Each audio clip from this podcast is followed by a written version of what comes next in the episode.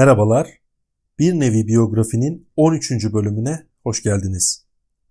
yirmi beş Mayıs Pazartesi günü A B D'nin Minneapolis kentinde polis işkencesi sonucu öldürülen George Floyd'un hayatını kaybetmesinin ardından başlayan ve ülke geneline yayılan ırkçılık karşıtı protestolar devam ediyor. A B D tarihine baktığımızda bu tür olayların çok kez tekrarlandığını ve ne yazık ki son olmayacağını da anlayabiliyoruz. Irkçılığın kimine göre hastalık, kimine göre ise bir ideoloji olduğunu böyle dönemlerde bütün insanlık tekrar masaya yatırıyor. Fakat devlet başkanları da dahil hiç kimse bu olayların tekrar edilmeyeceğinin garantisini veremiyor ne yazık ki. Bu vesileyle bu bölümümüzde A B D'de ırkçılığın tarihsel gelişiminden bahsedeceğiz. Amerika Birleşik Devletleri kuruluş hikayesi ve kozmopolit yapısı bakımından diğer dünya ülkelerinden farklı. Öyle ki daha on altıncı ve on yedinci yüzyıllarda dönemin önde gelen ülkeleri bu kıtada kolonileşmeye başladı. Kıtada kolonileşmeye başlayan ülkeler okyanusun öbür ucundaki Avrupa ülkeleri. Bu ülkelerin başını İspanya, Fransa, Büyük Britanya ve Hollanda gibi ülkeler çekiyor. Koloniler kurulmadan önce kıtada yaşayan yerliler vardı. Amerikan yerlileri. Günümüzde bu insanlar Kızılderililer yahut kıtanın yerlileri olarak bilinir. bin altı yüzlü yıllarda A B D'nin tarımsal ekonomisinin gelişmesiyle birlikte ucuz iş gücü talebi de aynı oranda arttı. Beyaz iş gücünün maliyetli ve yetersiz olması Amerikalıların tabiri caizse Afrika kıtasından köle ithal etmesine sebep oldu. İlk olarak o dönemki Portekiz sömürgesi olan Angola'dan bin altı yüz on dokuz yılında gemilerle köleler getirildi. Transatlantik köle ticareti de denilen bu ticaret biçimi sadece Amerika'ya özgü bir ticaret değildi. Transatlantik köle ticareti Afrikalı kölelerin Avrupalılar tarafından esir edilmelerini ve satılmalarını içeren Atlantik Okyanusu kıyılarında faaliyet gösteren bir ticaret biçimiydi. Ticari ve sanayi amaçla büyük ölçekli bitki üretimi için kullanılan tarımsal alan ve işletmelerde çalıştırılmak üzere Kuzey ve Güney Amerika'da köle ihtiyacının oluşmasıyla birlikte çeşitli milletlere mensup esir tüccarlarının milyonlarca Afrikalı zenciyi köle olarak götürüp Amerika'da satmaları neticesini oluşturdu. on beşinci yüzyıldan on dokuzuncu yüzyıla kadar sürdürülen bu ticaret, milyonlarca insanın ailesinden ve hayatlarından koparılması anlamına geliyordu. Bununla beraber Afrika'daki insan gücünün neredeyse yok edilmesi de ayrı bir kayıp. Sömürgeci Avrupa devletleri ihtiyaçları olan köleleri iki yolla temin ettiler. Bunlardan birincisi, Batı ve Orta Afrika'daki kabile reisleri ve hükümdarlarla anlaşmalar yaptılar. Anlaşmaya göre hükümdarlar köle temin edecekler, karşılığındaysa Avrupa ülkelerinden manifatura ürünleri, silah ve barut gibi ürünler alacaklardı. İkinci yol, esir tüccarları tarafından yağmalama yoluyla Afrikalı yerlilerin köleleştirilmesi ve satılmasıydı.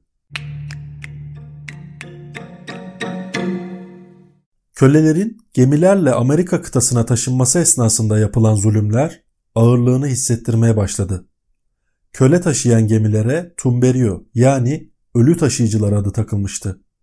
Esir Afrikalılar güvertenin altında karanlık bir ortamda birbirine zincirlenmiş, kenetlenmiş olarak ayağa kalkma, oturma imkanından mahrum bir şekilde yaklaşık iki aylık bir yolculuk yapmak zorundaydılar. Mümkün olduğunca fazla köleyi Amerika kıtasına taşımaya amaçlayan tüccarlar, hamile ve çocuklara da aynı muamelede bulunmak üzere insanları üst üste istifliyor ve yolculuk esnasında gözdağı vermek için şiddete başvuruyordu. Öyle ki yarıya yakını yolculuğunu tamamlayamadan ölüyordu. Buna bir anlamda kurtuluş dememiz çok da yanlış olmaz herhalde. Zira sağ salim A B D'ye ulaşanları yıllar boyu sürecek bir esaret ve sefillik bekliyor. Köleler A B D'nin kuzeyine nazaran güney bölgesinde daha çok bulunuyordu. O dönem A B D'den Avrupa'ya yoğun bir pamuk ihracatı vardı ve bu ticaret A B D için son derece karlı bir işti. Dolayısıyla köleler ağırlıklı olarak pamuk tarlalarında çalıştırılıyordu. Tarihsel bazda bazı rakamsal veriler var elimde, onları sizlerle paylaşmak istiyorum. bin yedi yüz doksan yılında yedi yüz altmış bine yakın siyah var Amerika'da. Bu siyahların yedi yüz bine yakını köle. Yalnızca altmış bin civarı özgür siyah var. Yani siyahların yüzde doksan ikisi köle. bin sekiz yüz yılında bir milyon civarı siyah var ve yaklaşık dokuz yüz bin adedi köle. Yıllar geçtikçe bu oran pek değişmiyor ne yazık ki. bin sekiz yüz altmış yılında İç Savaş'ın başlamasından hemen önce Amerika'da dört buçuk milyona yakın siyah bulunuyor ve bunların dört milyona yakını köle. Özgür siyahların oranı sadece yüzde on bir. Verilerden de anlaşıldığı gibi köleliğin yasaklandığı bin sekiz yüz altmış beş yılına kadar özgür siyahların oranı yüzde on dördü geçmemiş. Söz konusu oranı oluşturan siyahların çoğu Amerika'nın e, kuzey bölgesinde yaşayanlar. Nitekim köleliğin yasaklanmasına en çok karşı çıkanlar da Amerika'nın güneyindekiler e, olacak haliyle. E, zira ellerindeki bedava iş gücünü kaybetmek istemeyecekler. Başlangıçta yalnızca emeğin hırsızlığı, siyahın beyazı zengin etmesi olarak algıladığımız bu olgu, kölelerin siyahi olmasından dolayı Amerika'yı gelecek yıllarda zorlu bir sürece sokacak. Öyle ki bu zorlu süreç Amerika'yı iç savaşa kadar götürecek. Köle ticaretiyle beraber ırkçılık sorunları baş gösterecek ve bu sorun günümüze kadar çözülemeyecek. Bu uğurda birçok insan mücadele verdi ve hayatını kaybetti. Her ne kadar Amerika bu sorunun iç savaşla birlikte kapandığını ve köleliği kaldırdıklarını, köleliğin kaldırılmasıyla ırkçılığın da bittiğini savunsa da olayların hiç de öyle olmadığı aşikar. on dokuzuncu yüzyıl ortalarındaki Amerikan yapısını incelediğimizde güney bölgelerinde büyük çiftliklerin ağırlıkta olduğunu ve tarıma dayalı bir ekonominin geliştiğini görürüz. Güneyde hal böyleyken Amerika'nın kuzeyinde durum farklı. Amerika'nın kuzeyinde ekonomi sanayiye yönelmiş ve serbest iş gücü ortaya çıktığından kölelik kaldırılmıştı. Öte yandan Amerika'nın batısında yeni kurulan eyaletlerde kölelik yasaklanmaya başladı. Dolayısıyla az önce de söylediğimiz gibi Güneyliler bu durum karşısında endişeliydi. Köleliği kaldıracağını vaat ederek seçimlere giren Abraham Lincoln bin sekiz yüz altmış yılında seçimi kazandı. Bu duruma karşı çıkan Güneyli yedi eyalet Amerika'ya karşı bağımsızlığını ilan etti. Kısa bir süre sonra dört eyalet daha katıldı. Hal böyle olunca Amerika kuzey ve güney olmak üzere iki kutba ayrıldı.